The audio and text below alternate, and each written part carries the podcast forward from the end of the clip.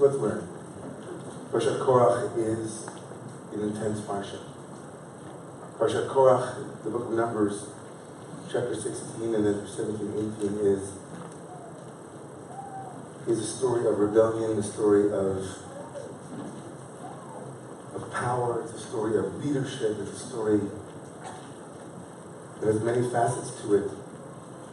An interfamilial challenge, an intrafamilial challenge to Moses' leadership erupts. Korach becomes representative in our tradition. As the rabbis say much later on, the machloket, shalol shem shemayim, disagreement that wasn't for the sake of heaven, ulterior motives, ego. Who, who made you the king? Who made you? Who are you, Moses? Not only who are you, Moses, but who are you, Aaron? Korach, who is a cousin of both Aaron and Moses. He emerges out of nowhere. By Yeltse, he kind of, he himself sprouts. There's no indication in the text that this is about to happen. And after last week's debacle of the 12 spies, we're a little bit reeling from leaders who fail. And the power in that week's portion, last week's portion, to remind us of Moses' leadership, to remind us also of how, how leaders go astray, how leadership is not a guarantee. So here we have Korach erupts on the scene, and in chapter 16, the rebellion is squelched, right? The rebellion is put down, literally put down into the ground. Korach is, and his Ada, his Ada, his entire group is swallowed by the earth. And then what happens is we learned this morning in chapter 17, we have another challenge and another test. Chapter 17 of the book of of Numbers brings us into the test of Aaron's leadership. Verse 16 on page 868, if all return there.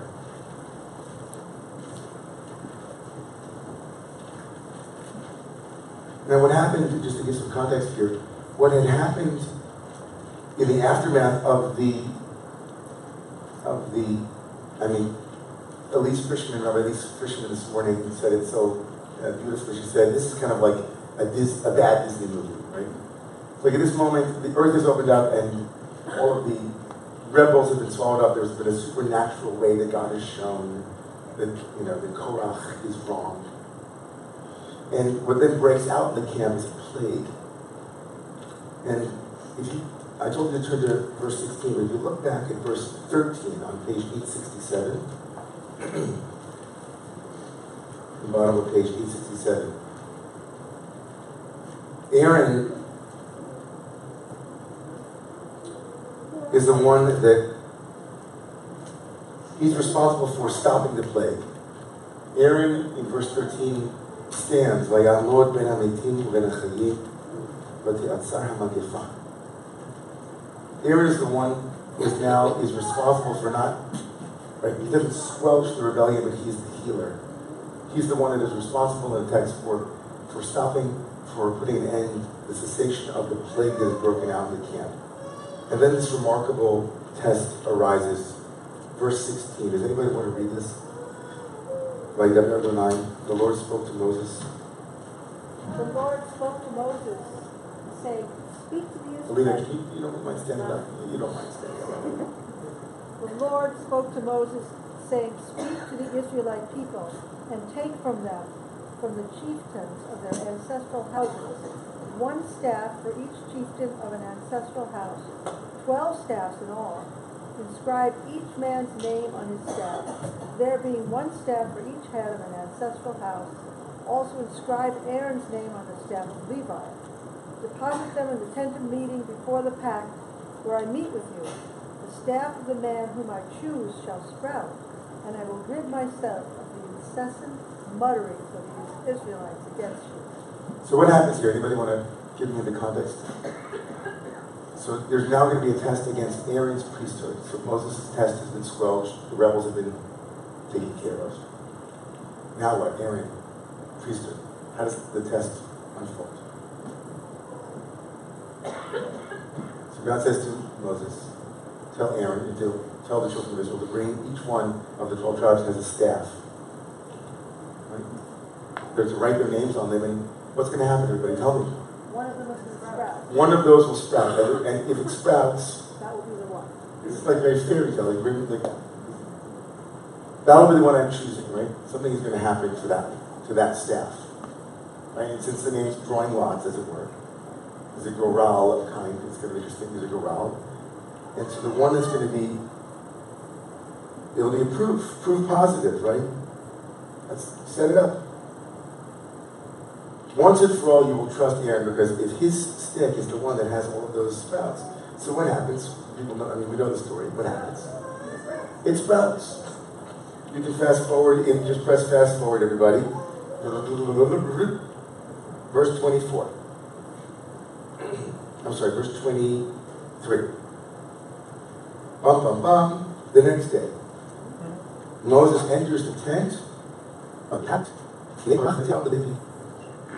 Yosef Terach, the gate by got six tzitzvahs, Moshe Kibim, this miraculous staff, full of life. From dead wood, life came. But Yosef Moshe Kol HaMatot, and then Moses brings out all of the staffs and says, take a look. And so that staff becomes testimonial for all generations. Vayas Moshe, verse 26, everybody, fast forwarding again. Vayas Moshe kasher tzivah Adonai otzor kinasa. So in the aftermath, everybody, of this, you would have imagined, just, just be with me here for a moment and imagine this, okay? There's, there's a question of, of leadership. There are doubts, there are complaints, there is murmuring, there's uncertainty and anxiety amongst the people, and certainty has arrived, right? There's a staff, it has life in it. Everybody can look at that staff and say, like, okay, I feel better now. I know Aaron is the priest. There's no more doubts. We know who to go to. So what's next? What, what should follow if you were writing this story? I mean, obviously it's very subjective, but who wants to tell me the end of the story now? Like, give me the next couple of verses without looking.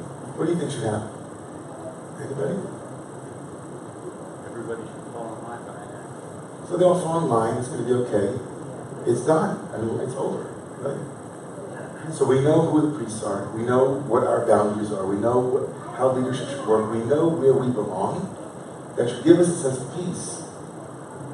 But the people are scared. Anybody want to say another another option here? How this story might go, and what direction it might go? We should have a town hall. We should have a big town hall meeting. Hear the grievances. should have kind of like a, a tribunal of some kind of like peace and reconciliation. We were pissed off. It wasn't right. We we weren't heard. Right? Let's do this supernatural stuff. You know, it, it's not just over because your staff flowered, you know, all kinds of blooms. We're still got stuff. We got to work it through. It's not over. That's that's great. That's that's a big rush right there. I love that. Anybody else? Okay, so, so there could be, in another narrative would be like, okay, you know, God being the way God is often in the Torah, God will say, you're all blacklisted. You know, all yous, who you know, you're all blacklisted. God will punish them or whatever it might be. The people are anxious. Let's read verse 27. Vayomru b'nei Israel el Moshe lemor. The Israelites said to Moses, Hein avadnu kulanu avadnu. כל הקרב, הקרב אל משכן אדוני ימות. האם תעמדו לגבוה?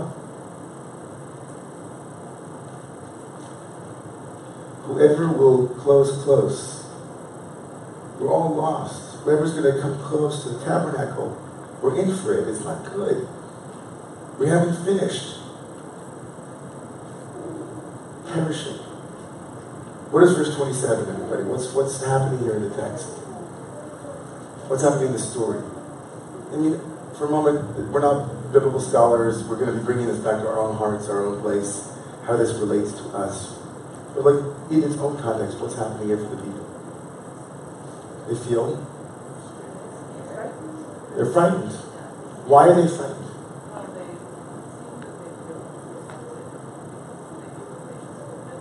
Feel unprotected by what they just witnessed.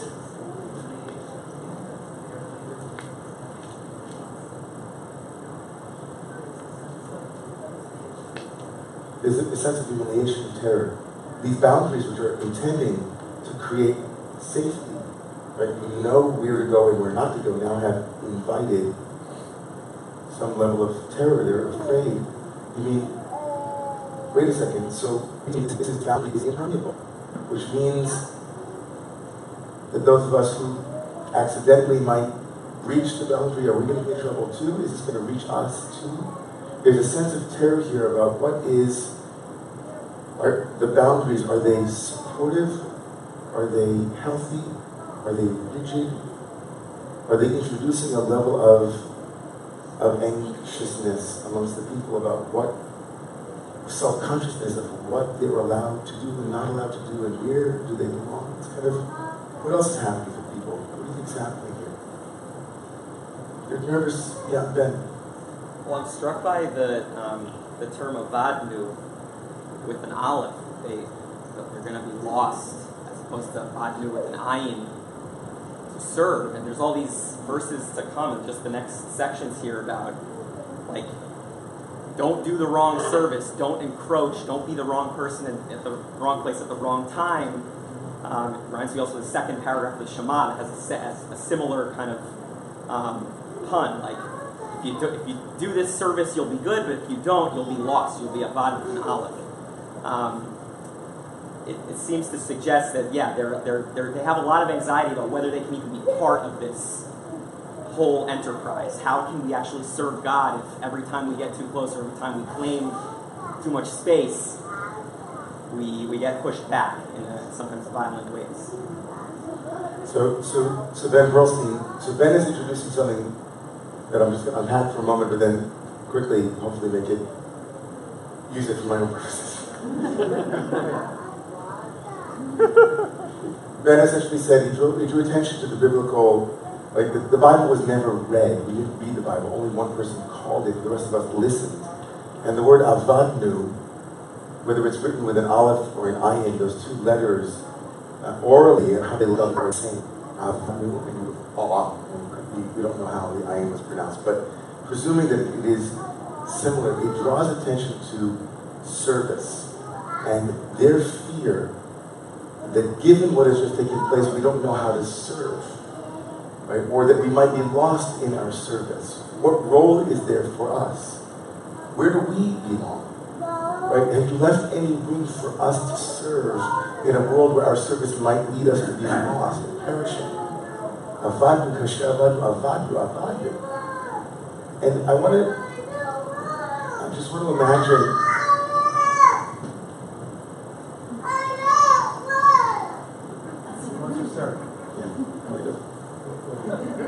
Welcome to my everybody. If anybody's going to where the bathrooms are in our house, it's right. Okay.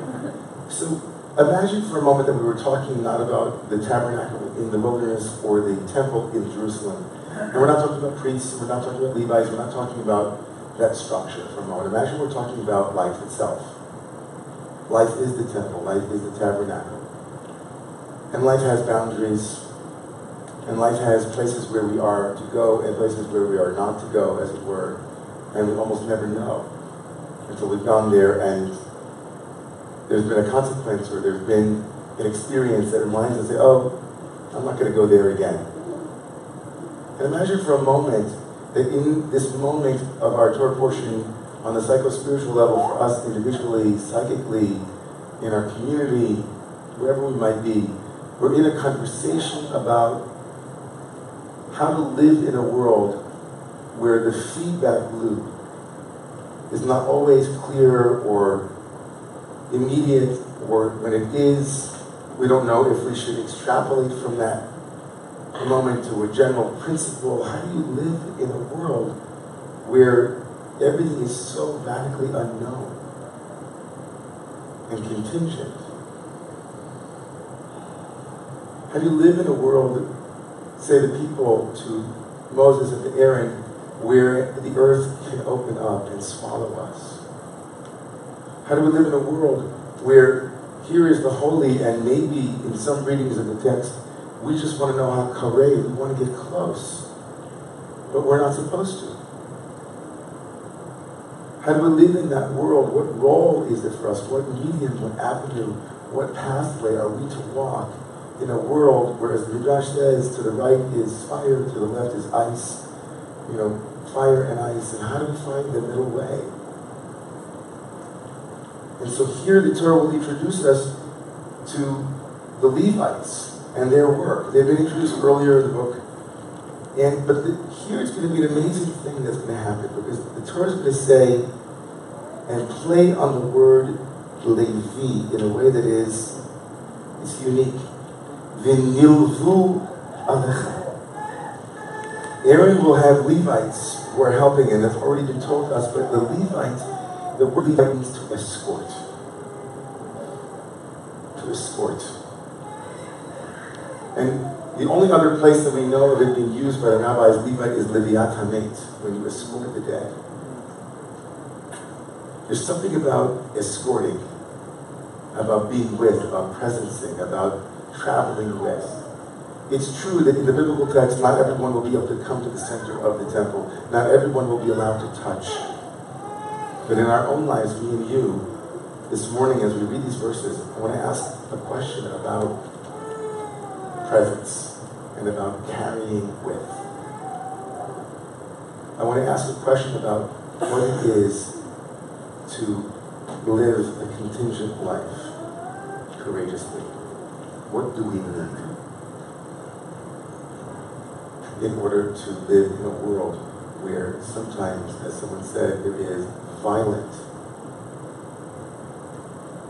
or immediate push against us when we express our aliveness? How do we live in a world that sometimes, often, maybe punishes our aliveness? But the text will invite us to be or to see Levites as supporting the holy, in some way, livia, uh, escorting, being with, as a model of living courageously. I, think that, look, this begins with a corrupt heart. It begins with corruption in the. So maybe the question is not so much how to deal with the external corruption, but to look more deeply within ourselves, carried by the Levi within us, so that we don't go to the Torah within us, and to be able to, to develop a discernment between two parts of ourselves. So you're saying that, so you begin, it begins with corruption, it begins with Korach, and we, we have to start there. Korach is a corrupt person in this text. And so in response, all of this is in response to this inner place of corruption, either jealousy or whatever it might be, something within this person that's unskillful, that then leads inexorably towards all these other things. And that we ourselves are invited to work with our own inner Korach, with our own inner Levite. Is that what you're saying? And we have opportunity Yeah. to examples of human behavior that exists. Right. So we have examples of, of this big spectrum of human behavior between everyone. Okay? So the Levite, the Levite, Thank you.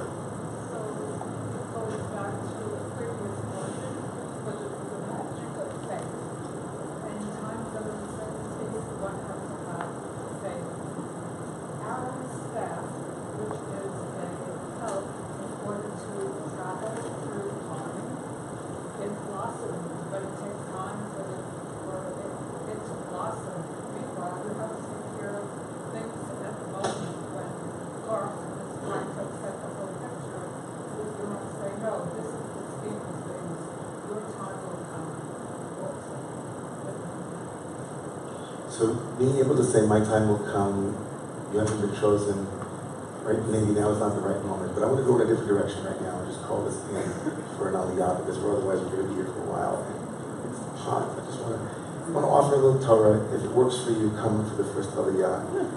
Uh, if it doesn't, please just support those who do. So I want to bring from this last, and it's from the, the house of Ger. The Hasidic dynasty that works you know, with these texts the way that we just did in terms of the inner place and the heart. I just want to say that in the in the reading of that school, Kol HaKarev, HaKarev El Mishkan Adonai Yamut, that is aliveness or is joy and excitement, pleasure, right? Are those impulses that might lead to rebellion or to running away? Are those things, will they be the source of our downfall? Will they be the source of our painful disconnection? And the Emes says that here, in the response of chapter 18, he reads it as a response to that question. That God says to Aaron, You must carry, right? You must carry the part of you that is Aaron, says the which is the lover. The part of you that is responding in every given moment to love. And the part of you that is Levite, that is responding in every given moment with a desire to serve. Those two must answer the question of anxiety, not in what ways might my own stability be unsafe, but a different question would be, in what way might I serve for the sake of love? That's my very um, expansive reading of, of his interpretive mode. And that it takes us out of the question of insecurity and into the question of, of responsibility, and not as onerous or pressurized.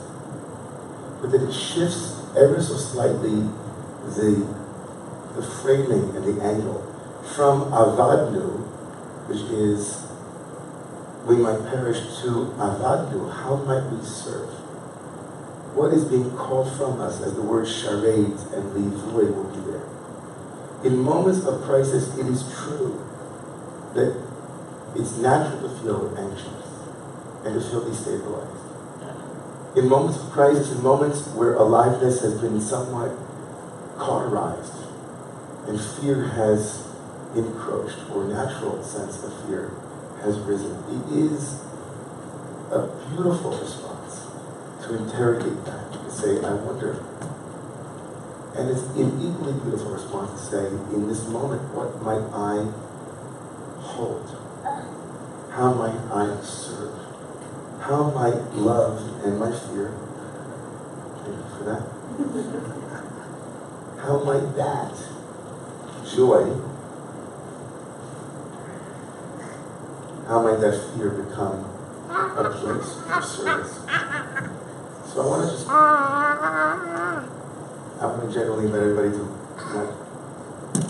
It's all good. Okay, no, it's all good. Where's, where's, where's, why don't you sit on one of those? What's right there? This is right there. You want to bring it up? I want to call in this moment this morning, at a moment in our community and maybe in your own personal life, but I don't know where anybody is at any given time. In a place of service as a response to anxiety, a place of service as a response to uncertainty, a place of responding by being with, by presencing, by escorting, by looking for opportunities not just to assuage a sense of anxiety, which of course, like, be with our fears, but to use that as fuel to use it as fuel for service, being with the holy. And that, that might be a portal back to aliveness and to love. If that's where you are this morning, if that speaks to you, then I invite you to, to rise up and to stand with Torah this morning as we read of the anxiety and of the appointing of the Levites to be with the Kohanim, the lovers, for this morning's first Aliyah.